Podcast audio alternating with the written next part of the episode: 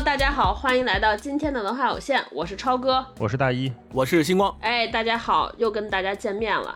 上周呢，我们聊了著名作家卡夫卡的作品。我记得大一在节目里边说，说有些作品可能我们读起来一时觉得读不懂，但是直到有一天，现实帮我们对这部作品做了特别好的注解，一下子就通了啊。我们今天跟大家聊的这本书，可能这种和现实的关照感就更强了啊！这本书就是来自葡萄牙当代最杰出的作家，也是诺贝尔文学奖的得主若泽·萨拉玛格的《失明症漫记》。以后这种作家名字超过六个的，我们都不读了。反正我是不 Q，太难了。萨老师的，来萨老师的这个《失明症漫记》啊，大家从名字就知道，这大概又是讲了一个和疾病和瘟疫相关的作品。进入这个作品之前呢，先跟大家聊个小话题，讨论一下啊。我们做一个假设，做算是个小游戏吧。假如啊，如果我们的五感一定要被陆续剥夺。你们会怎么排序？就是说必须失去一个啊，咱不能赖，必须得没有一个。你们想先失去哪个，最后失去哪个？最不愿意失去的是哪个啊？这个题是大老师出的，让他先答。咱们先确定一下范围啊，五感是哪五感？是不是有触觉、视觉、听觉、味觉，还有一个嗅觉，对吧？是这五个是吧？对对，就是摸的、闻的、尝的、听的、看的，大概是这五个嘛？对，是吧？最先能抛弃的可能是触觉，就摸上去这个东西怎么样，它扎不扎呀，滑不滑手啊，是不是光滑呀？这个好像是在我们生活里面没有那么至关重要。就是如果说一定要抛弃一个，我可能先抛弃触觉。嗯，星光呢？刚才大一老师说这五感的时候，我还专门查了一下，我数着自己脸，我说：“哎，数着视觉、嗅觉、味觉，对，听觉，然后哎，怎么少一个？不是五感啊？”后来查了一下，说：“哦，还有一个触觉，呃，才确定了是这五感。”我想了，就是我当时是在重要，我当时是在嗅觉和触觉之间摇摆，就是第一个能抛弃的，就两个摇摆。后来一一定要选一个嘛，我最后。想半天，最后选了一个，我可以先接受失去嗅觉。我想的是，因为之前看过很多科幻电影，那里边有那种就是什么刀枪不入的人，他们很多人就是没有触觉，所以他不怕疼，然后就什么东西扎了他一下，他就没有感觉嘛，他就不怕疼。所以当时我想，哎，要是没有触觉了，应该也还行，不怕疼，摔了骨折了，骨折了什么的没事儿。但是我想，那不行，万一没有触觉了，你你真的弄到一个什么生有生命危险的伤害了，一下就。不行了，就没有这个警惕性。对对，没有这个，相当于他给你一个缓冲嘛。后来我就想，那还是嗅觉，没鼻子闻不见了，虽然也挺痛苦的，但是还可以接受啊。我选了第一个是嗅觉。哦，我以为你是因为有鼻炎，常年都闻不见，所以失去了无所谓。但是有人说这个嗅觉跟味觉是连着的，就如果你捏着鼻子吃东西，其实是尝不出味儿。嗯，所以如果你把嗅觉扔掉了的话，可能味觉也就相继丧失了。啊，哎，我跟你们都不一样，我愿意先失去味觉。哦，为什么呢？先失去味觉，这尝东西不香了，就可以少吃点，然后变瘦。有道理，有道理。当时我不知道大老师说的刚才那个科学原理，就是鼻子和嘴连着的，我就想说，哎，那我就是光尝不着味儿。但是鼻子还能闻见，就是基本上能够闻到东西的香，闻到东西香，这嘴里尝不着味儿嘛，那就可以少吃一些，就是既能享受到食物的美味，对吧？闻到它的芬香，然后吃上去呢，因为没味儿，可能会吃的也很少。这样就感觉很很完美，有道理。嗯，既解了馋，同时还能少吃，还不胖，我就觉得哎呀，特别完美，就想先吃这个，是一个很经济实惠的选择。嗯，就在这五感里面，咱们说了这么多，有两个一直没有，就是最不能接受失去的，可能就是视觉或者是听觉，就这两者都被咱们往后排了，不管是触觉呀、嗅觉呀、味觉都说了。哎，真没有，这还不一样。我第二个排的就是听觉，是吗？真的，就我可以听不见，我就是想安静，就。太闹了，是一个有孩子的母亲的想法。对，而且我当时想说，我失去听觉之后要做的第一件事儿是什么呢？什么呢？就是跑到那些我之前特别讨厌他们，但是呢，我又一直很怂，不敢向他们表达讨厌的人面前。就是我就哇啦哇啦跟他们表达一顿对他的厌恶，可能骂他们一顿。骂完之后呢，因为我也听不见，我就可以走了。就是一直想干这件事儿，所以我就对于听觉无所谓，就可以不要，嗯，安静。玫瑰手有余香的那种。而且听觉 还有一件事儿，就是我自己觉得，就是我们现在的这即时通讯这么发达，反正大家也不见面，都是隔着网聊天，都无所谓。对。至少这样，别人就不会给我微信上发语音了。那种长的六十秒的语音，我就跟他说，我现在聋了，不要给我发语音，听不见。是的，是的，对，这样好。但是你如果听觉没有了的话，我估计说话的这个能力慢慢慢慢也就会退化了。没关系，这个也可以，这样我就能成为我特别梦寐以求的冷 艳的人，就是话少、冷艳。你们跟我说什么，我都不回话。嗯，终其一生成为了梦想中想成为的人。大老师呢？我排的是最先可以失去触觉，然后是嗅觉，然后是味觉，第四个是听觉。是我前两个不愿意抛弃的东西之一，嗯，最后是视觉。对，我觉得咱们应该是都挺统一的吧，最后应该都是视觉吧。看不见太痛苦了。我最后一个排的是触觉，我最不愿意失去的是触觉。为什么呀？我不知道，就咱们仨都近视，像这种高度近视，基本上摘了眼镜就顶如失去 视觉了，所以我还比较习惯。就是触觉对我来说。我觉得，就比如说你这样可以拥抱啊、接吻啊，这些就是一旦失去触觉之后，你就彻底和这个世界断了联系啊！就是你和人的肢体接触这一块彻底被切断了。我觉得对我来说还挺不能接受的。嗯，就全身做了全麻，做全麻，先做了全麻，对啊，而且也不舒服啊，对吧？我最喜欢的一项事儿就干不了了，就是大保健，对吧？去按摩就不行了，啊没法捏脚了啊。对，掏耳朵也不行了，对，采耳也不行，这些舒服的事儿都不能干了，我就觉得还挺可惜的。但是你做核酸就不痛苦了，可能是属于这个时代的一个利利好。但是那个。视觉我也有点不愿意失去，这样就没法看电视了。可以不录播客，但是没法看电视，还是挺苦的。所以在犹豫和纠结和挣扎。对，大家也可以排序说一说哈，这个触觉、嗅觉、味觉、听觉、视觉，如果让你陆续的失去的话，你怎么个排序法哈？给我们留言说一说。对对，那说完这一趴，我们就开始进入这本书啊。我前面说了，说这本书现在读起来。可能让大家有更加切肤之痛的感觉，甚至可能会有一种，哎，怎么感觉一个虽然写于几十年前的一个葡萄牙作家写的书，哎，怎么好像感觉给我们这个社会安了一个监控一样，已经把几十年之后的事情全部都预测的严丝合缝啊。那这本书到底讲了个啥故事？今天我们换个顺序，让星光来讲这一趴啊。嗯，呃，《失明症漫记》刚前面超哥也介绍了，他是葡萄牙特别有名的作家，叫萨拉马戈的作品。然后这部作品也是他一九九八年获诺贝尔奖的那部作品。然后在诺贝尔奖的颁奖典礼上，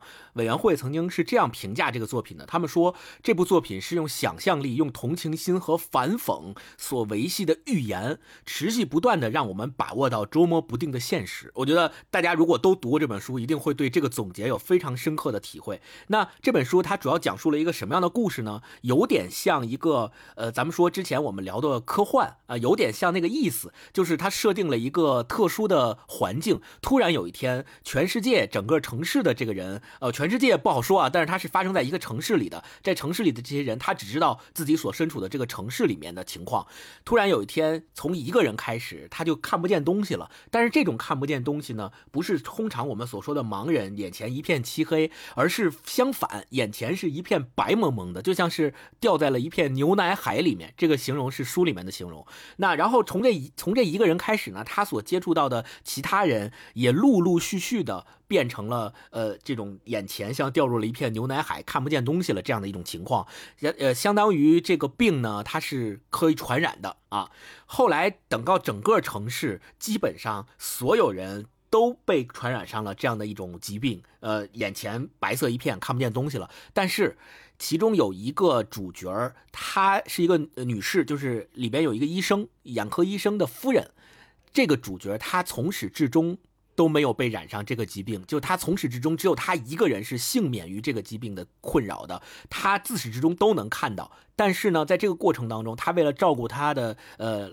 丈夫，呃，照顾医生，于是她就跟他们一起进行了这个隔离呀，然后，呃，一帮人一起就是在城市里面游荡啊，找吃的呀，就反正经历了各种各样的事情。于是她用她唯一仅剩的能够看见的这双眼睛，记录下了这一切，记录下了这个城市里面所有的人都失明了之后，这个城市发生了什么，人间变成了什么样子。于是，相当于是这本书描写了，就是把这些人整个抛到了一个大家想象不到的特殊境地里面，到底。会变成什么样子？整个书的故事就讲述了这样的一个，其实设定还是蛮简单的，但是在讲述的过程当中，我们后面会陆陆续续的提到，它有很多描写的非常非常好的呃一些风格以及他的写作手法啊，是特别值得探讨的。嗯，那接着就让大老师给大家介绍介绍这个萨老师是何许人也，他怎么就能写出来这本书啊？呃，萨拉马格是二二年出生，然后一零年去世。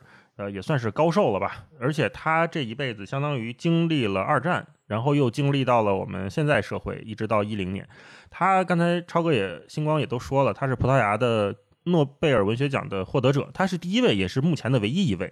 他九五年出版的今天我们聊的这本《失明症漫记》，然后九八年拿了诺奖。当然，他也是一个大器晚成的代表。上一集咱不聊李安嘛？李安说大器晚成，其实萨老师也是大器晚成。他大概是五六十岁的时候才开始这些。作品被大家关注，然后频繁的拿奖。他自认为是一个无神论者，而且他写作也引起过很大的争议。他有一本书叫做《致耶稣基督的福音》，当时刚一出版啊，就冒犯了很多人，尤其是很多宗教人士，以至于那个时候的葡萄牙政府会禁止他去参加欧洲的文学奖的提名。那这个禁止呢，就把他气够呛，因为他气性也挺大的，所以就主动的流放了自己。我不在这个国家待着了，我不在我的母校，不在我的葡萄牙待着了。他和妻子一起搬去了西班牙，嗯，最后也是在一零年的时候在西班牙离开了人世。对，但是值得庆幸的是，就不幸中的万幸吧。他去世之后，当时葡萄牙的总统希尔瓦还是对萨拉马格赞誉有加。就他原来可能不被政府承认，但是他去世之后。总统说：“萨拉马格是我们的文学瑰宝，一代一代人将记住他和阅读他。”所以，我们也能看到，一个政府在不同的时代，他对待这种流亡作家的态度是有所转变的。这也表现了一个政府的开明程度。他可能在这个时代，他们会真正觉得萨拉玛格的文学价值，他对文明的推动是远远大于当时那个政府环境所限制的东西的。这是我们从萨拉玛格身上能看到的。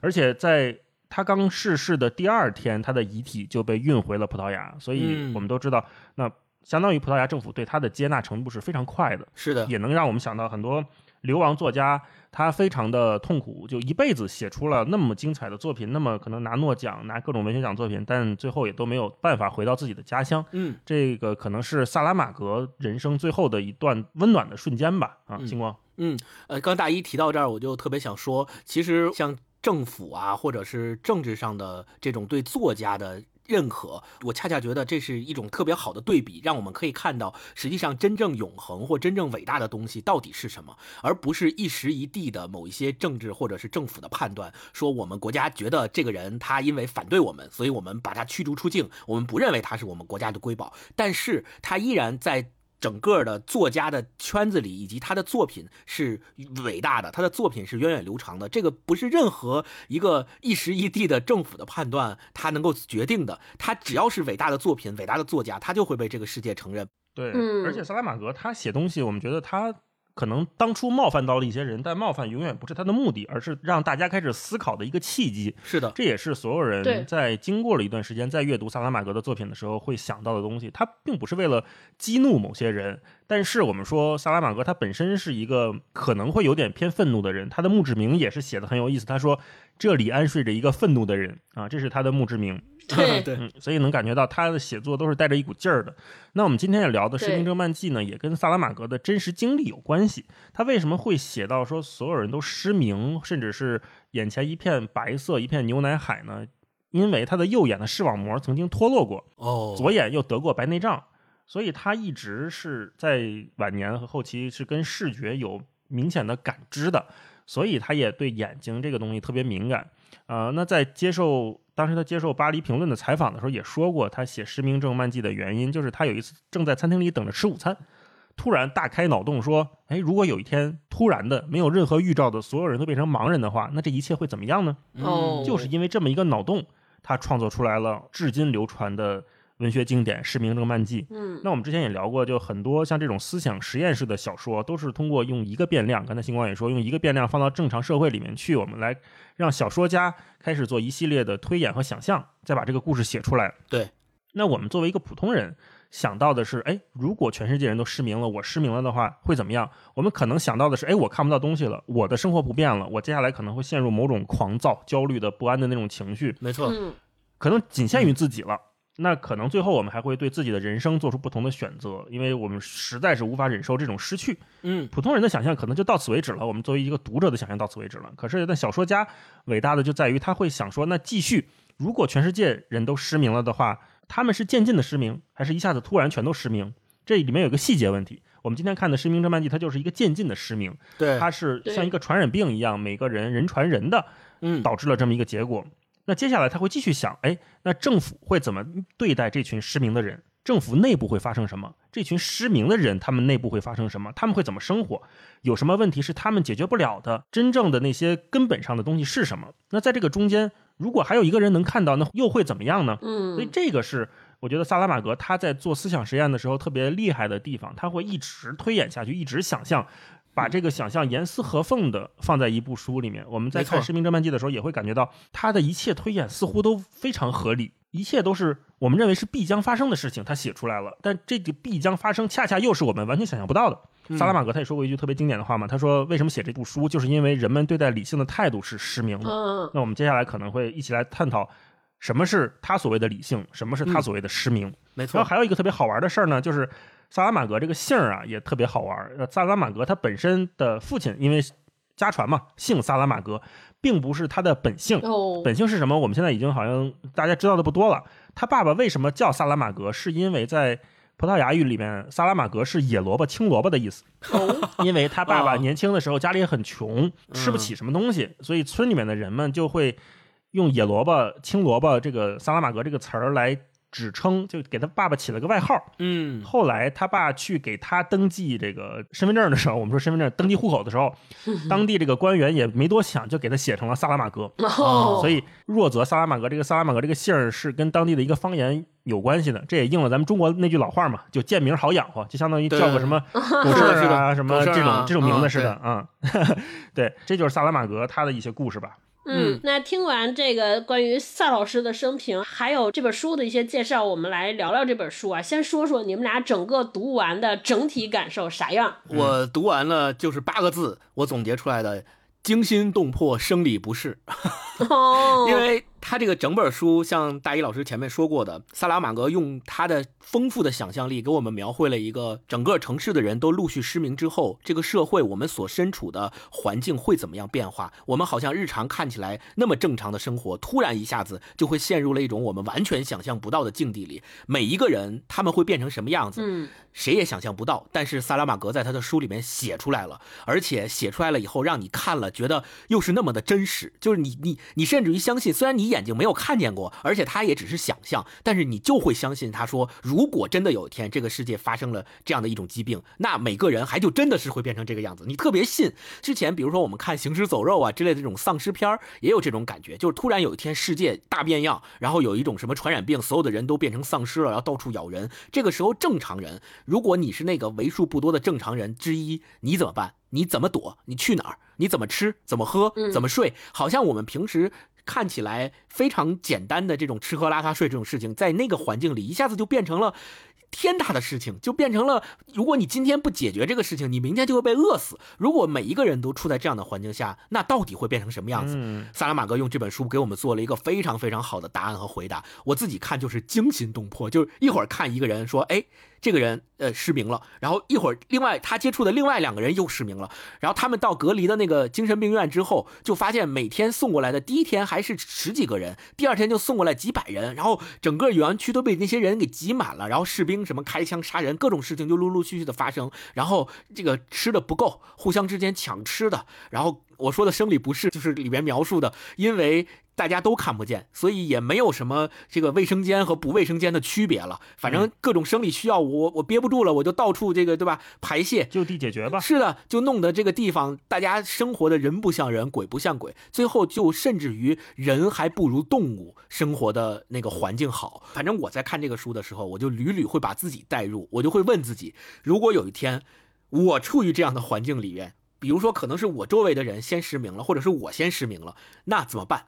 我会不会也变成，嗯，他书里面描写的这个样子，被拉走、被隔离，然后生活在那样的环境里？或者说，我可能幸运，我没有被拉走，那我在家我怎么办呢？我什么也看不见，我我怎么吃饭呢？我我我怎么去去卫生间？我怎么没有没有办法？我就没有办法想象。然后我会问自己类似于这样的大问题，比如他这个里面有情节，这个后面我们可以自己再详聊。有很多情节，比如说人类他会结成小团体，小团体和小团体之间会互相倾轧，谁手里有枪就听谁的，谁谁手里有枪谁就是老大，然后可以对这些其他没有枪的人生杀予夺，各种命令，然后让别人成为你的奴隶。这种时候，那作为比如说我是那个没有枪的人，那我应该怎么办呢？我是反抗，还是屈服，还是为了明天的那口吃的愿意当他的奴隶，对吧？还是说，如果我手里是有枪的人，我会不会也变成让所有人都当我奴隶的这样的一个人呢？就种种问题，在我读这个书的过程当中，总是会萦绕在我的脑海里边，不断的去问自己怎么办？怎么办？如果我处到那种情况，怎么办？怎么办？跟这个书里面所描写的这些情节形成了一个非常好的呼应。嗯，刚才星光说那个行尸走肉，是我也看这个片儿想到的。最早啊，我们小时候看僵尸片儿。都以为是一个特别血腥暴力的，后来发现它长期看下来都是一个脑洞体，就跟《失明症漫记》一样，它是个脑洞体。一开始我们会觉得僵尸都特别恐怖，但很快人类就会发现我们有应对僵尸的自有一套办法。那所谓的僵尸，所谓的病毒，它只是被扔到人类文明系统里的一个变量。对，我们要看的是这个变量进入这个系统之后，人们会怎么变化？系统会发生什么？对，要看系统会发生什么。如果政府还有效，政府会怎么隔离诸位？哈，如果政府荡然无存了，一个十几个人、二十几个人的团队要怎么存活？这个都是我们在看《行尸走肉》看到可能第二季、第三季的时候，一直到最后第十季，可能都会。看的，我们不再看人打僵尸了，而是看人怎么跟人打交道，信任关系是怎么建立的。在这个黑夜里面，谁会先开枪？那在这一切的一系列的拷问之下，所有的我们原来认为的社会关系，所谓的契约，都会变得非常的脆弱。对，所以接下来人们面对的矛盾就不再是人与僵尸、人与病毒，而是人与人之间的。这才是那个电视剧或者说这种。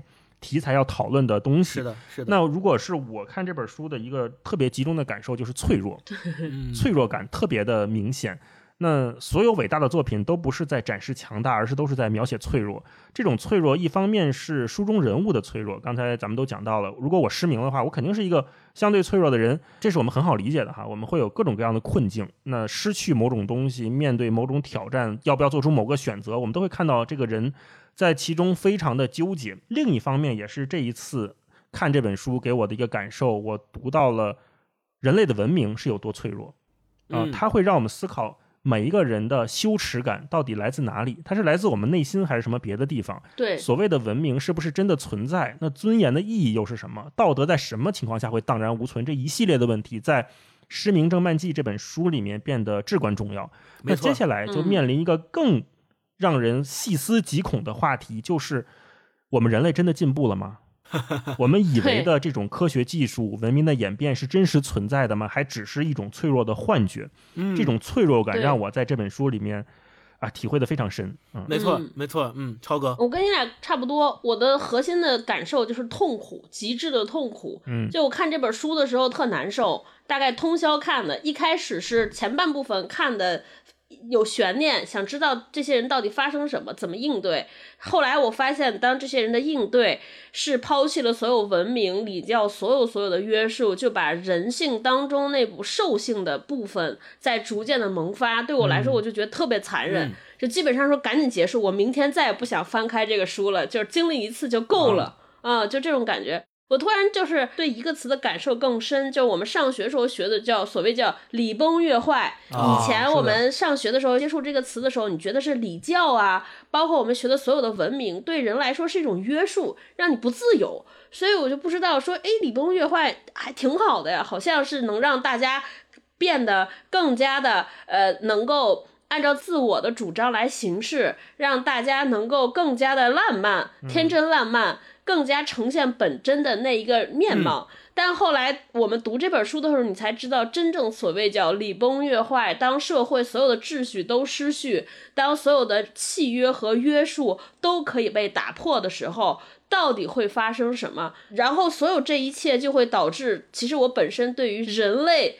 这这个物种的表达出来的忧心忡忡和失望，因为就像新刚刚开始讲的时候，我们看书的时候都会不自觉的把自己带入进去，就当面临那些大的选择的时候，我会如何站队，我会如何选择。后来你会发现，我自己根本。不会成为那个例外，不会成为比他们做的更好的人，是的，一定是跟他们站同样的选择，为了一口吃的，为了苟且下去，为了能够多拖延一天的时间，让自己变得更加不堪，让自己没法面对自己。就我觉得整个小说就特别像是一次把自己扒光了之后做的一次巡演和巡展。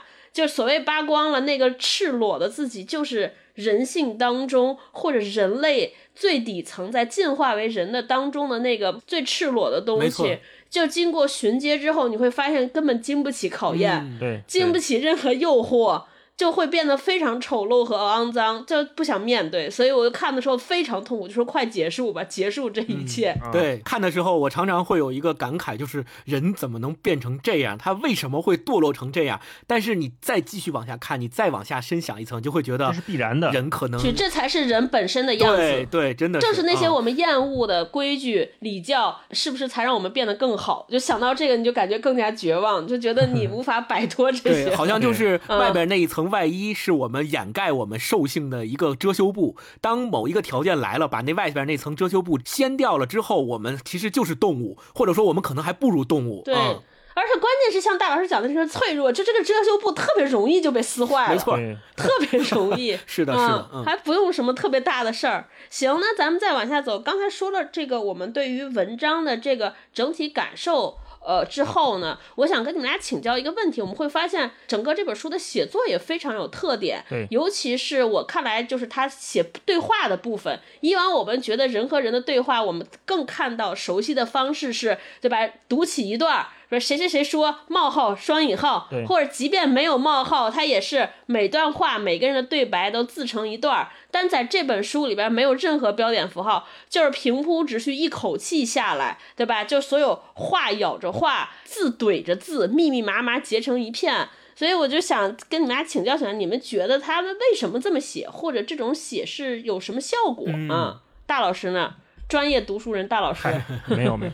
这也是萨拉马格他的一个风格，他这种不分段是另外一种直接用文体来强制干预读者阅读体验的方法。哦，为什么这么说呢？咱们之前也聊过，比如说黄锦树的《雨》，当时咱们都聊过，说这个《雨》八篇是黄锦树用不同的人物死亡的组合来实现他想表现那种生命的不确定。嗯，呃，咱们也聊过第二人称写作的作品，比如保罗奥斯特的《冬日笔记》，当时就说他为什么用第二人称来写，就你怎么样，你怎么样，他其实是在牵引着读者往前走。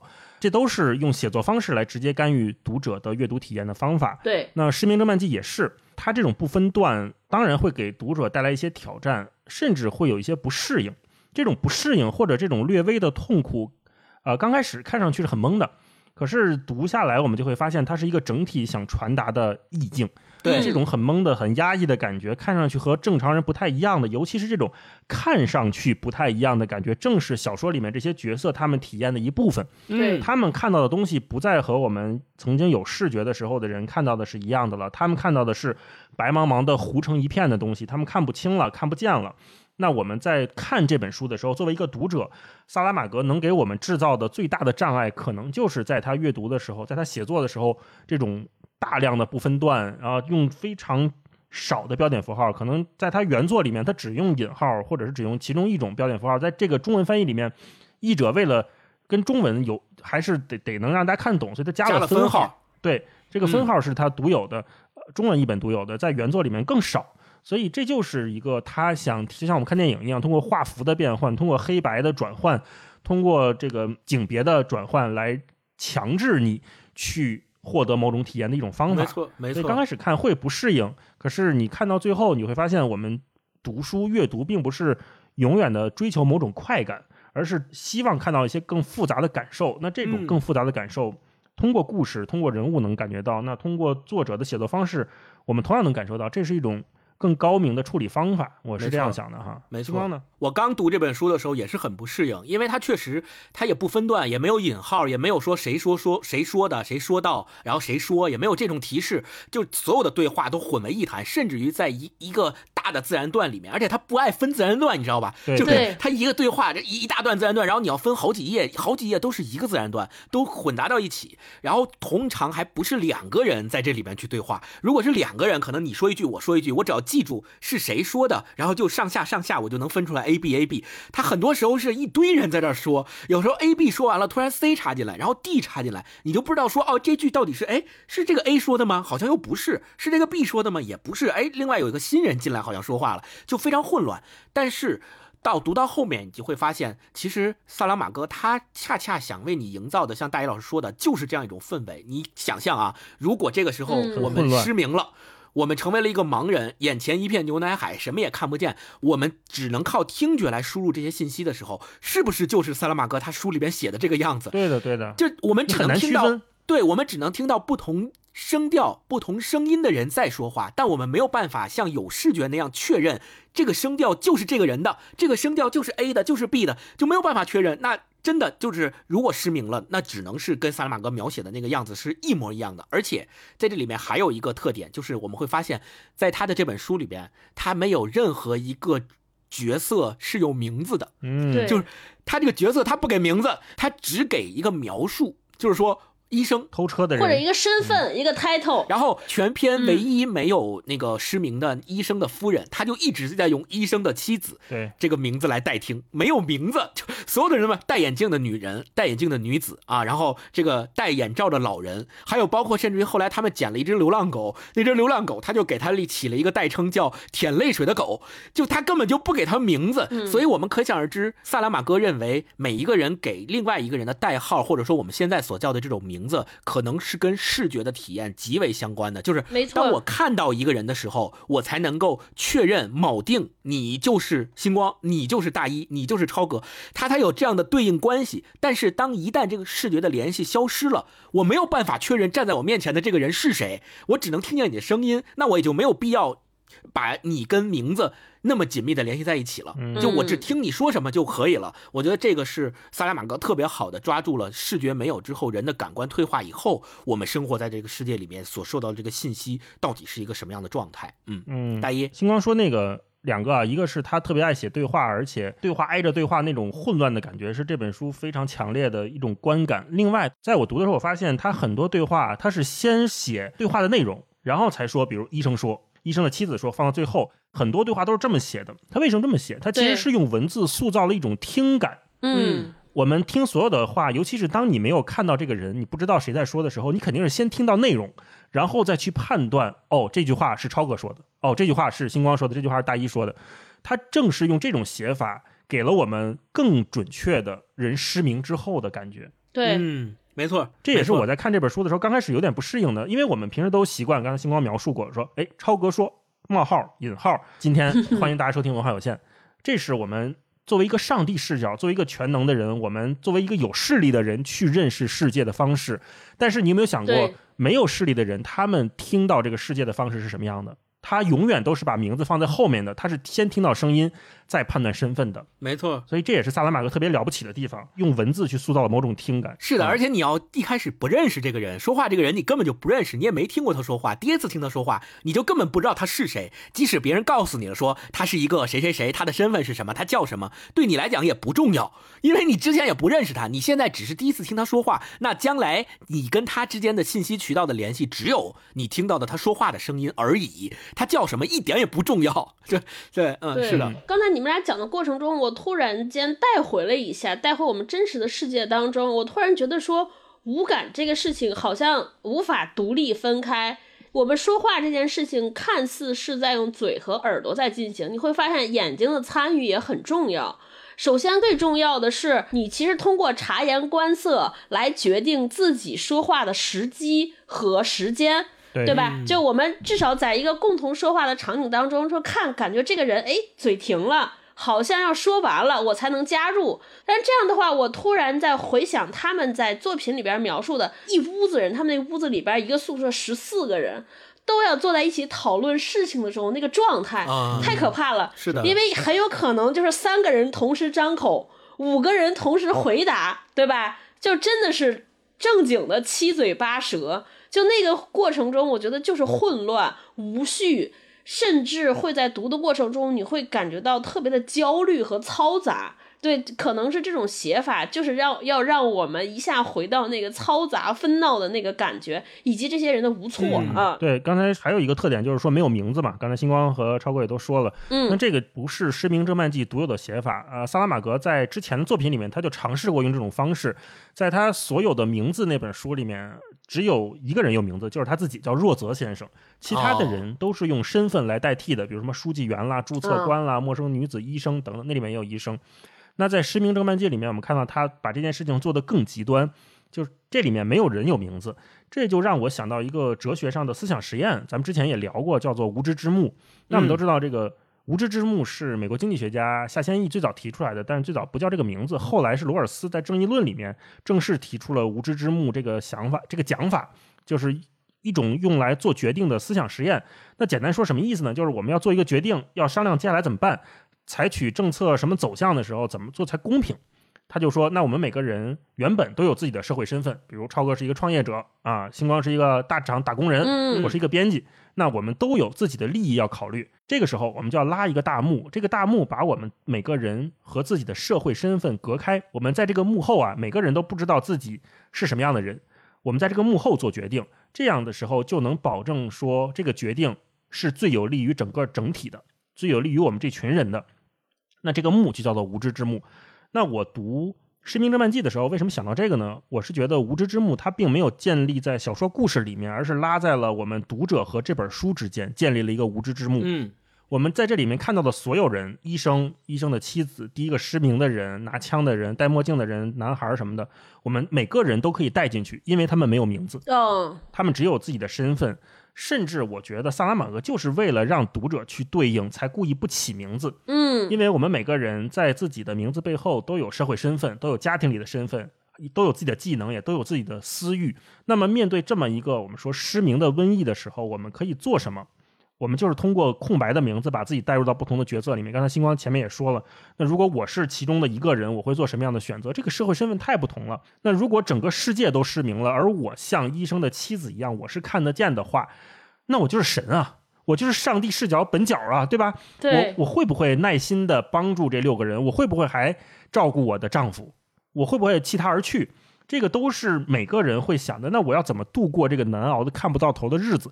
甚至在这本书里面。医生的妻子也说，他宁可自己失明，因为他看见的真的是比地狱还恐怖的事情。太痛苦了。对对。那如果我是在这个环境里面是一个有枪的人，我带入匪徒，那我能不能保证自己的欲望不被吞噬？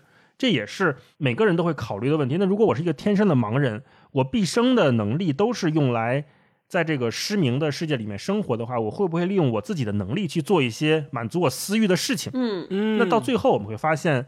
萨拉玛格写《失明症漫记》，让每个人都开始思考：这些小说里的人可以是你，你也可以是任何人。那任何人都可以是小说里的角色，他们可以有神性，也可以有兽性。这里面有无限的可能，也有无限的危机。那当一个人我们说没有名字的时候，你可以说他不存在，你也可以说他无处不在了。那这种无处不在，对和不存在。带来的恐惧、失落、不安、紧张等等那种让我们觉得非常脆弱的情绪，恰恰是这本书里面所有人要面对的，也是所有读者要面对的。这就是我读嗯这个《失明侦漫记》看到这些没有名字的人时候想到的特别让人唏嘘的一点吧。嗯，大家联想没有名字的人，我觉得有一个特别好的对照，就是想想我们上网的时候看到那些没有看不见脸的。只有 ID 的这些人，对吧？就我们现在整个文章里边的这身份、这些 title，其实就是类似于在网络上那些一个个 ID。你通过这个身份和 title，因为这些身份 title 是我们每个人自己赋予他的，对吧？那其实你没办法用这个 title 追踪到他和追索到他，只是在临时一用。所以在这些当一个人失去了你锚定和他唯一对应的那个东西之后，会变成什么样？我觉得这也特别值得玩味，对对吧？再对应一下我们看在网络上的一些种种的行径，只有顶着 ID 的人的这些行径，对吧？你根本不知就大家就好像对这个文章就更好理解，为什么这些人会做出这些事儿啊？好呗，那咱们进行一些精彩段落的分享啊，好大家更直接的能感受一下这个文章里边到底这些残忍的段落，或者让大家觉得揪扯的段落都有哪些？大老师先来呗，分享一个。我先来，我分享一段你们可能都会标了的啊，这样我就可以先说了。这是刚才星光说的生理不适的一段，呃，这是我们看这本书之前是想象不到的。为什么呢？因为我们很难想象说失明了之后我找不着厕所这一件事儿，我到底应该怎么面对我的排泄这个这个事情。是的，最早被送进来简易隔离的盲人们，能够以不同程度的良知和尊严承受住人类排泄方面的痛苦。但现在所有的床位都已占满，二百四十人，还有些人睡在地上。不论有多么丰富而富于创造性的想象力，不论运用什么样的对照和比喻，都不能恰当的描绘出这里有多么肮脏。嗯不仅厕所很快成为了这种状况，成了臭气熏天的巢穴，大概地狱里被判罪的幽灵们的排泄地也不过如此。而且，由于一些人缺乏自尊自爱之心，一些人突然急不可耐，走廊和其他必经之地在很短的时间里都成了厕所。先是偶尔使用一下，后来形成了习惯。那些不拘小节或者急不可耐的人想，没关系，谁也看不见我，于是不再往远处走。当无论如何，不管在哪种意义上，也无法走到厕所所在的地方时，盲人们便开始在围栏旁边解决身体需要。那些因为天性或所受教育而温文尔雅的人，则整整一天蜷缩着身子，尽量忍耐，等到晚上再说。估计宿舍里睡觉的人最多的时候就是晚上，那时他们才用手按着肚子，两条腿紧紧地夹着向那边走，在被人们踩过一千遍的粪尿地毯上寻找一块三拃宽的干净的地方，而且还要冒着在不知道有多长的围栏旁边迷失方向的危险。那里没有其他用来辨认方向的记号，只有几棵经历原来住在这里的疯子们丧心病狂的折磨之后幸存下来的光秃秃的树干，还有那些难以完全掩埋住死者的几乎平了的小土丘。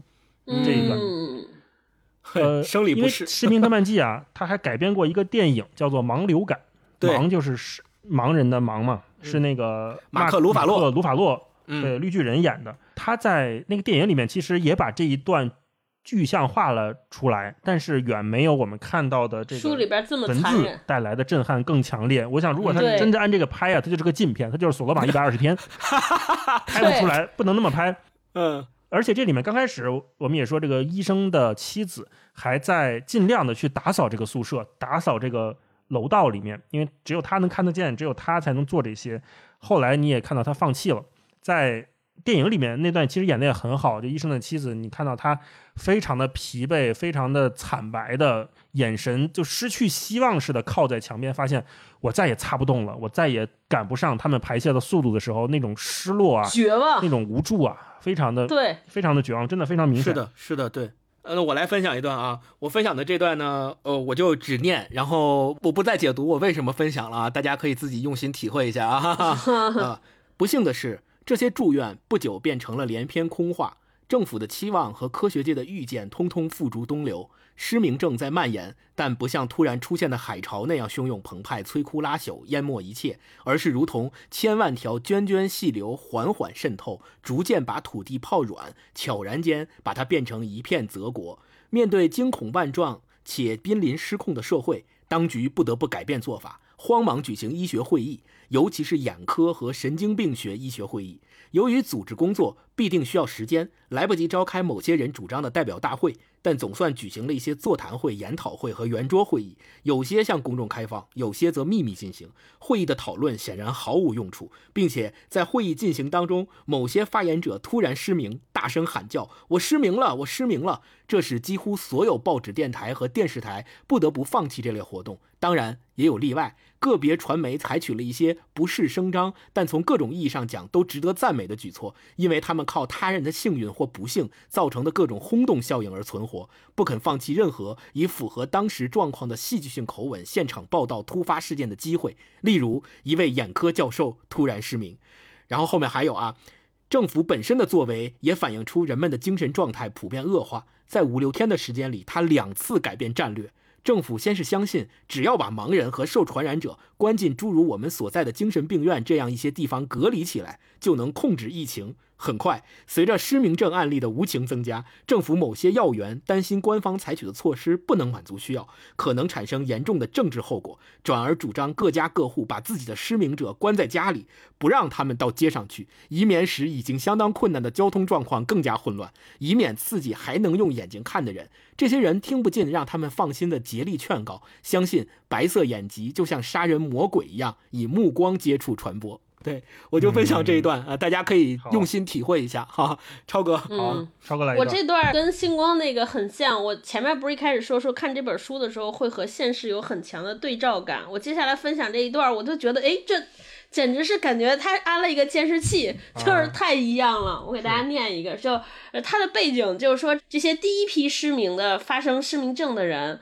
被拉到一个地方，用我们现在话说是集中隔离起来，然后隔离起来走进屋子之后，他们听到一个广播，这个广播是这样说的：他说，这时候传来一个响亮而生硬的声音，听口气出自惯于发号施令的人之口。原来声音来自他们进屋时经过的门上的一个扩音器。注意这个词一连重复了三遍，然后开始讲话。政府为不得不强行行使自己的权利、履行自己的义务感到遗憾。此举是为了全面保护公众，因为眼下我们似乎正在经历一场类似失明症的瘟疫，我们暂且称之为白色眼疾。鉴于它可能是一种传染病，鉴于我们遇到的不仅仅是一系列无法解释的巧合，为了防止传染蔓延，政府希望所有公民表现出爱国之心，与政府配合。已经患病的人住在一起，与患病者有过接触的人住在另一个地方。虽然分开来住，但相距很近。这一决定是经过慎重考虑之后才做出的。政府完全意识到所负的责任，也希望这一通知的受众都是守法的公民，同样负担起应负的责任，抛弃一切个人考虑。你们要认识到自己被隔离是一种支援全国的行动。就这些话语非常之熟悉，我当时还在思考说，哎，为什么会出现这样的情况？这还用想吗？我觉得特别简单，就是因为我们是人，嗯，就是他他和你的国别和你的意识形态没有特别大的关系，这根源上就是因为我们是人，所有的这些政府也是人组成的，就深知为人，我们不能是神，就只能做这些事儿了，不可能超出人的这个范畴。那就再来一轮吧，这次星光先来吧。好。呃，我这回想分享一个，就是我读了之后特别有感触的。就是它这里面有一个段落呀，就是他们不是被关在了那个精神病院里面进行隔离嘛？然后精神病院里面关了两拨人，一拨人是受感染的人，一拨人是已经失明的人。受感染的人的意思就是他们是密接密接啊，但是还没有没有症状啊，还没有确诊。然后另外那部分人是失明了，已经确诊了。于是他们在这个精神病院里面呢，把他们两拨人分成了两部分，中间隔着一片空地。如果呢你已经确诊了，那你就要需要从受传染的那部分里面自动的出来，然后。到另外一边去去生活去住啊，是这样的一个呃安排。然后在这个精神病院周围呢，就肯定如临大敌，给他们安排了很多军队，然后看着他们，不让他们出来。第一，第二是给他们定时送饭，但是呢，每次送的饭还都不够量，然后他们也不给他送进去，就给他们放地上，然后让他们自己出来取。盲人们就只能是摸索着，然后特别痛苦的呃出来去取这些本来就不够吃的饭。在这样的一个非常极端的生存的环境下，军队的人是怎么想的呢？啊，这块我要分享的就是。两个军官在讨论啊，在讨论这件事情，说卫生部通知陆军部说，我们要运去四车盲人，一共多少？两百人左右。把这些人塞到哪里呢？盲人们的宿舍是右侧的三间，根据我们了解的情况，全部装满也只能容下一百二十人，除去我们被迫打死的那些，现在住着的有六七十人。啊，有办法，我把所有宿舍都用上。嗯，这样的话，受传染者就和盲人直接接触了。更可能的是，那些人迟早要失明。就当前的形势来看，我估计我们都被传染了。显然，没有一个人不曾看见过盲人。哎，我倒要问一问：既然盲人看不见，他怎么能通过目光传播失明症呢？哦，我的将军，这是世界上最符合逻辑的疾病。失明的眼睛把失明症传给能看的眼睛，还有比这更简单的问题吗？我们这里有一位上校，他认为解决办法应当是：盲人一出现就立即把他们杀死，以死人代替盲人，不会使情况有很大改善。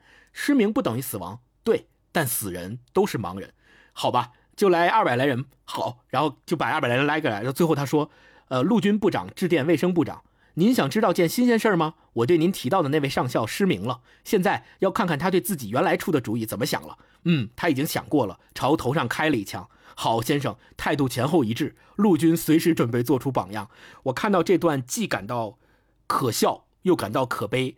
可笑的地方在于，军人们他们就是在猜测他们怎么样对待这些已经受感染的，或者是已经确诊为失明症的人的时候，他们就相当于草菅人命。就是他们会想说，反正这些人已经失明了，既然我们不能够阻止失明症的蔓延，我们不如就先把他们杀了得了。反正盲人最后也都要失明，那死人都是盲人，那不如就先让他们死。这个是他们一贯的思维。那可悲的一点在于，说这个话的人、讨论这个问题的人，突然在后面的某一天自己也失明了，这个时候怎么办呢？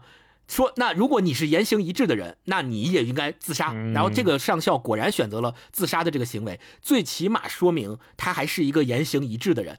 但是他可悲的点就在于，没有任何人可以阻止这件事情的发生，也没有任何人可以改变他。就是我如果失明了，我一开始我的观点是，所有人。只要失明了，就把他杀死。好，那如果有一天我自己也失明了，我自己也只能被迫自杀。这种可悲的境遇，在这样极端的条件下，它是自然而然发生的，让你无能为力去改变它，你甚至都没有任何语言和观点去反驳他，说我们这么做不对，我们不应该这样做。我们这些人还是活人，虽然他们已经失明了，但是他们还是个人，就没有任何人有资格，甚至于没有任何人有凭据、有观点可以说出这样的话了。就整个社会。对于失明的人和受传染的人，他们的态度都已经到达了这样的一个境地下，那就已经是回天乏术了。这是我分享的这一段，大老师，嗯，好，我分享一段啊，分享一段就是人性非常险恶的一段，这也是整本书里面让我们看到最不适的一段。前情是什么呢？这几个宿舍啊，因为有一个人有枪，所以有一个宿舍就滋生了一群的歹徒，他们刚开始霸占了所有的食物。后来又让各个宿舍上交了各自的金银财宝、首饰、手表、耳针、耳环、项链等等等等，但是他们不满足于此。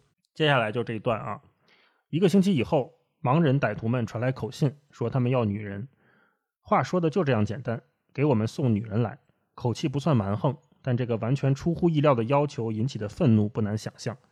捎口信的人吓得昏头昏脑，立刻回去报告，说所有的宿舍。即右侧的三个和左侧的两个，包括睡在地上的男女盲人，一致决定不遵从这个卑鄙无耻的命令。他们说，不能让人类的尊严堕落到这般地步。当然，这里指的是女人的尊严。还说左侧第三个宿舍里没有女人。如果想要什么人对此负责的话，也不能把责任推到他们头上。回答简短而干脆：要是不给我们送女人来，你们就休想吃饭。捎口信的人垂头丧气地返回各宿舍。要么送女人，要么不给我们饭吃。单身女人们及没有男伴或者没有固定男伴的女人们立即表示抗议，说他们不准备用他们两腿间的那东西为其他女人的男人们付饭钱。但其中一个忘记了女性应有的尊严，竟然大言不惭地说：“我倒愿意到那里去，不过挣来的是我自己的。如果我高兴，就留在那里和他们一起生活，一定有床睡，也有饭吃。”但他马上又想到其中的不利之处。这样，他就必须独自忍受二十个男人的疯狂性欲，而他们个个都已经急不可耐，像二十头肆无忌惮的发情的公牛。这是所有高潮悲剧的刚刚开始。你看，匪徒捎来口信的时候非常简单，对，说给我们送女人来。后面回答又非常干脆，说要是不给我们送女人，你们就休想吃饭。为什么这么干脆？为什么没有任何的修饰？就是因为他们知道这事儿手拿板算，我不用跟你说太多，对，就是非常简单的。话语简单，暗示着这个欲望也非常的纯粹，非常的直接，没有其他要掩饰的东西，根本不掩饰。然后总会在一个人群里面出现率先我们说妥协的人吧，或者说这个单身的女人，她会说那那我去吧。可是她转念一想，她要面对的就是二十个像发情的公牛一样肆无忌惮的人。接下来啊，这个思想实验还在继续的产生震荡的涟漪。后面一段说，就每个宿舍都开始讨论这个事情了啊。人的尊严是无价之宝。如果一个人在小事上退让，最后会失去生活的全部意义。这时，医生问他：“在我们大家所处的状况中，您看有什么生活的意义可言呢？忍受饥饿，从头到脚肮脏不堪，虱子咬，臭虫叮，跳蚤蹦来蹦去。”他接着说：“我也不愿意让我的妻子到那里去，但我愿意不愿意没有任何用处。他说他愿意去，那是他的决定。我知道我男子汉的自尊会受到伤害。我们所谓的男子汉的自尊，在遭受这些屈辱之后，不知道是否还保留着一点名副其实的东西。我知道他会受到伤害，而且他已经在遭受伤害，但我无法避免。如果我们想活下去，这可能是唯一的办法。每个人按照自己的道德观念行事。我现在这样想，并且不打算改变主意。第一个失明者气势汹汹地反驳说。这时候，戴墨镜的姑娘说。别人不知道我们在这里有多少女人，所以您可以把您的妻子留下来供您一个人享用，让我们来供养你们，供养您和她。不过我倒想知道您以后是不是为此感到有尊严？想知道您怎样吃我们给您带来的面包？问题不是这样。第一个失明者开始回答了。问题是，但这句话没有说完，留在了空中。实际上他也不知道问题是什么。我分享这一段吧，这个就是他们后来在医生他们宿舍里面开始讨论，有些女人开始自发的说，那好吧，那我们组织一个，我们打引号说慰安妇的这么一个团队去到那个歹徒的宿舍吧。这也是后来整个故事的走向。那因为歹徒们的为非作歹，非常的穷凶极恶，导致场面逐渐失控。那因为医生的妻子她是看得见的，她并且还有一个小剪刀是从外面带进来的。所以他就剧透一下哈，给大家就剧透一下，他最后把这个歹徒杀死了，而且放了一把火，所有人都不得不的从精神病院里逃了出去，逃了出去，他们面对更大的世界，发现了更大的悲剧。那接下来超哥来一段吧。我分享这段也是在大老师刚才分享这段之后，在这些人决定为了生计不得不屈从于这些歹徒之前，他们又做了一个决定，应该是在宿舍内。在他们各自宿舍之内，先安慰一下宿舍内的男性，嗯啊，然后就是大家各自发生了一些关系。作为医生的妻子，她看到了一个自己特别不愿意看到的一幕。我觉得这段写的，我当时看的时候就内心特别震颤啊，撕心裂肺。给大家念一段是这样的：他说，不要深究人内心的想法，比如。那一次，医生的妻子离开他的床，去给斜眼小男孩盖上掀开的毯子，但没有马上回去睡觉。他站在两排床中间狭窄的过道里的最里边，靠在墙壁上，绝望地看着宿舍另一端的门。从那扇门进来的那一天，似乎已很遥远，现在却不知会把他们带向何处。就在这时候，她看见丈夫站起来，两眼发直。像个梦游者似的朝戴墨镜的姑娘的床走去，她没有去阻拦丈夫，而是站在那里一动不动，看着丈夫怎样掀起毯子，然后躺在戴墨镜的姑娘旁边，看着戴墨镜的姑娘如何醒来，如何毫无抵抗的让丈夫躺下，看着他们两人的嘴互相寻找，贴在一起。后来该发生的发生了，一个人畅快了，另一个人畅快了，两个人都畅快了。接着是低声细语。姑娘说：“啊，医生先生，这几个字本应看来荒唐可笑，但其实不然。”他说：“对不起，我也不知道我这是怎么回事儿。确实，我们应当这样想。我们只是看到了，怎能知道连他本人都不知道的事呢？”两个人躺在窄窄的床上，不会想到有人在看着他们。医生也许想到了，突然觉得心神不安。妻子是在睡觉呢，还是像每天晚上那样在夹道里走来走去呢？他问自己。刚刚挪动一下身子要回到自己床上去时，一个声音说：“不要起来。”一只手像鸟儿一样轻轻地放在他的胸脯上。他刚要说话，也许要再说一遍，他也不知道是怎么回事。但那个声音说：“你什么都不说，我反而更明白。”戴眼镜的姑娘哭起来：“我们太不幸了。”她嘟囔着说。过了一会儿，又说：“我也愿意，我也愿意。”医生没有过错。不要说了，妻子的医生轻柔地说：“我们都住嘴，有的时候说话一点用处都没有。但愿我也能哭一哭，用眼泪把一切都倾诉出来，不用说话就能让人明白。”然后他坐在床沿上，伸出胳膊抱住两个人的身子，仿佛把他们搂在怀里。然后他扶到戴墨镜的姑娘身上。在他耳边小声说：“我看得见。”姑娘一动不动，心里很平静，只是因为没有感到惊讶而有点茫然不知所措。似乎她从来到这里的头一天起就知道，仅仅由于这是一个不属于她的秘密，才没有高声说出来。她把头稍稍一转，在医生妻子的耳边小声说：“我早就知道，只是没有把握。”但我觉得早就知道了，这是个秘密，你不能对任何人说。放心吧，我相信你，您可以完全相信我，我宁肯去死也不欺骗您。你应当称我为你，这这我做不到。就是这段对话完结，我当时看这一段的时候，就是心里百感交集。第一从是因为我们我也是个妻子，就是大家可以设身处地想想，当你目睹了自己的老公或者自己的男朋友默默的走到床那边和另一个女生他们发生关系的过程，你都看在眼里的时候，那个心情，那个纠扯，但是那个妻子在那一瞬间全程都是无声的，她没有发出任何声音，静静看完，她也没有哭。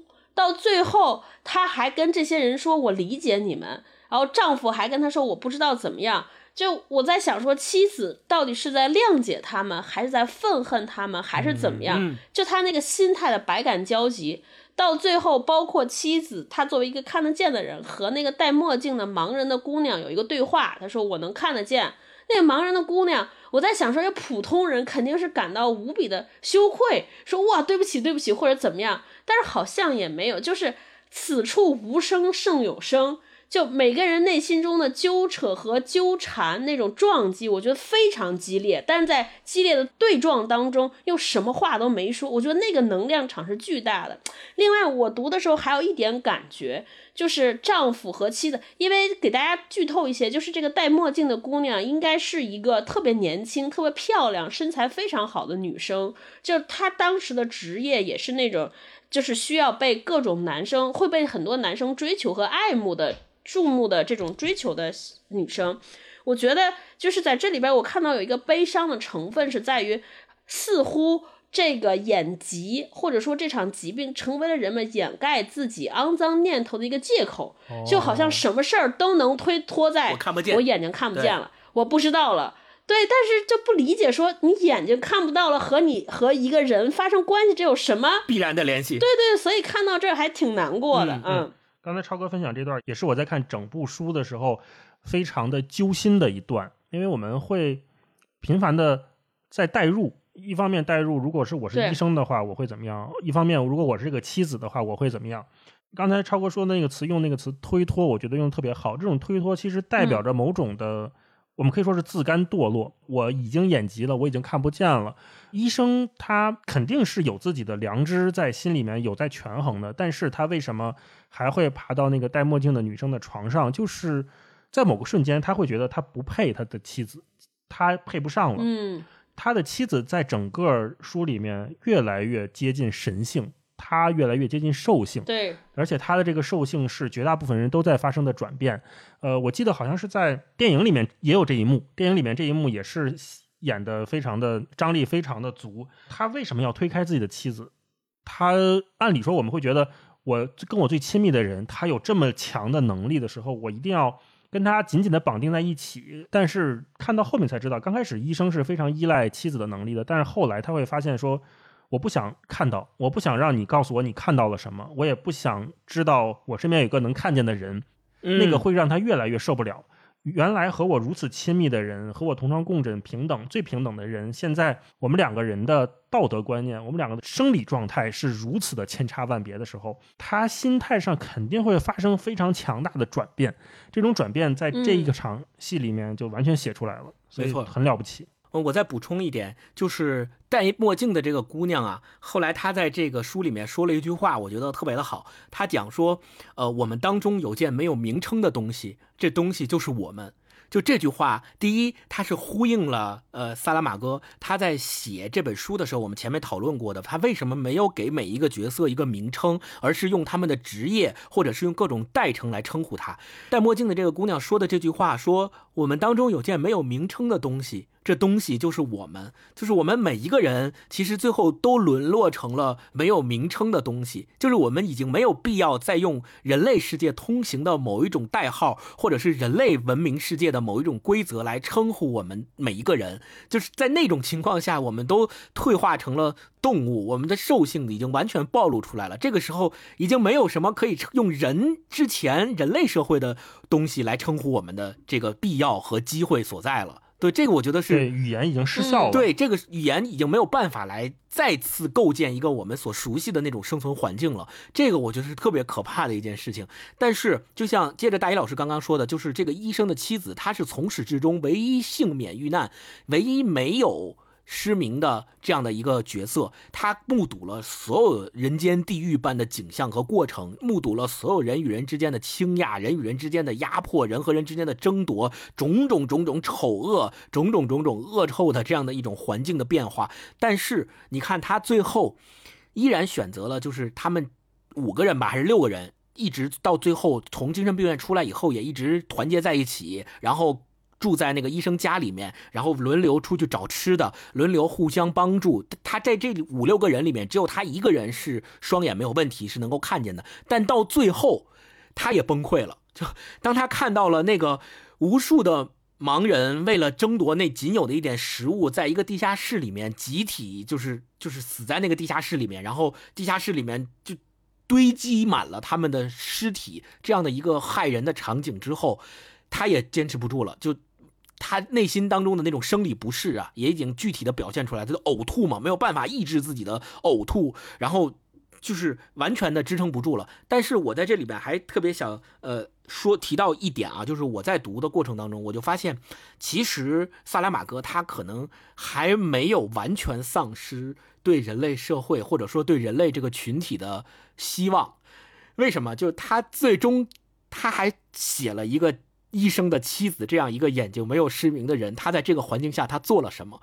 但但是你就想象啊，如果在一个盲人的世界里边，你是唯一一个能看见的人，你会不会成为一个压迫？就像手里有枪的那个人一样，让所有人都成为你的奴隶？因为只有你能看见，你会指挥他们，你会压迫他们，你会让他们做各种各样的事情来满足你的一己需要。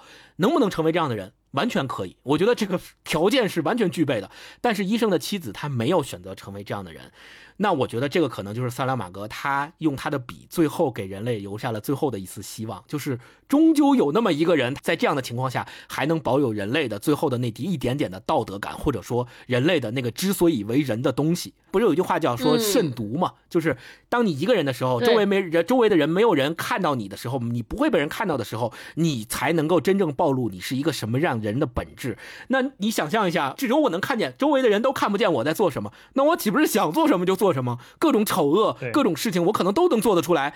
但是医生的妻子没这么做。那我觉得这可能是萨拉玛戈最后的一点温柔吧，对人类的一点温柔啊。嗯，那聊到这儿，我们继续往下。如果按照星光说的，就这个萨拉玛戈设置的这个没唯一一个没有失明的人的妻子，可能代表着象征着萨拉玛戈对于人之所以为人的人性的最后一点希望的微光。那么你咱们来聊聊，你们自己觉得，就是失明症漫记的这种。白色的失明，他还不是全黑的那种全盲，这种人人都像沉浸在牛奶浴里边的这种白色的失明，你们觉得在隐喻什么，或者是在讽刺什么啊？大老师，你觉得呢？这个白色的失明，一开始我们会觉得它是一种很温柔的包围。你看戴墨镜的姑娘，她在刚开始失明的时候，她还以为是性高潮带来的短暂性的那种。麻痹那种失明，是的，是的是的，她她说：“哎呀，我真的好舒服呀，被包围着。”但是慢慢他就会很快就会陷入那种慌乱。那我觉得白色的失明是萨拉玛格一直在他所有的写作里面都在贯彻的一种叫做怀疑主义的东西。嗯，这个怀疑主义它会让我们开始思考，我们认为的尊严、文明、体面这些东西到底存在在哪里？我们开始怀疑这个问题。就像刚才君星光说的，君子慎独嘛。当我们不被看到，或者我们看不到别人的时候，或者大家都看不到的时候，我们说的这些东西是不是就不再被需要了？我们说的，嗯，人类文明坚守了几几百年、上千年，我们在精进的这些东西，是不是真的那么脆弱？萨拉玛格在很多地方都有讲过，他说这个很多人对待理性的态度是失明的。那什么是理性？我们是不是原来以为的那种理性是自我的约束，会让我变成一个更好的人？但是，萨拉玛格。以他的方式去提出了这种怀疑，就是他是不是只是在互相监视下的伪命题？嗯，对。当我们卸下了这种彼此之间眼神视力的互相监视之后，我们真心想做的、真心会做的是什么呢？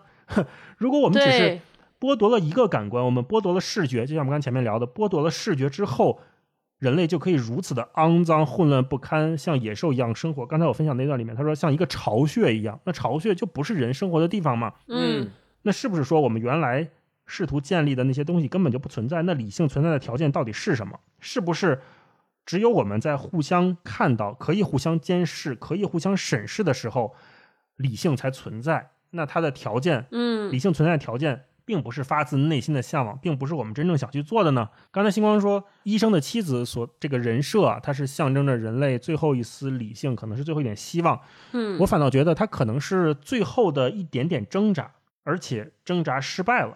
聊到这儿的时候，我相信大家也就都知道故事的结尾了，就是医生的妻子在最后最后她失明了。嗯，当所有人都开始复明的时候，她失明了。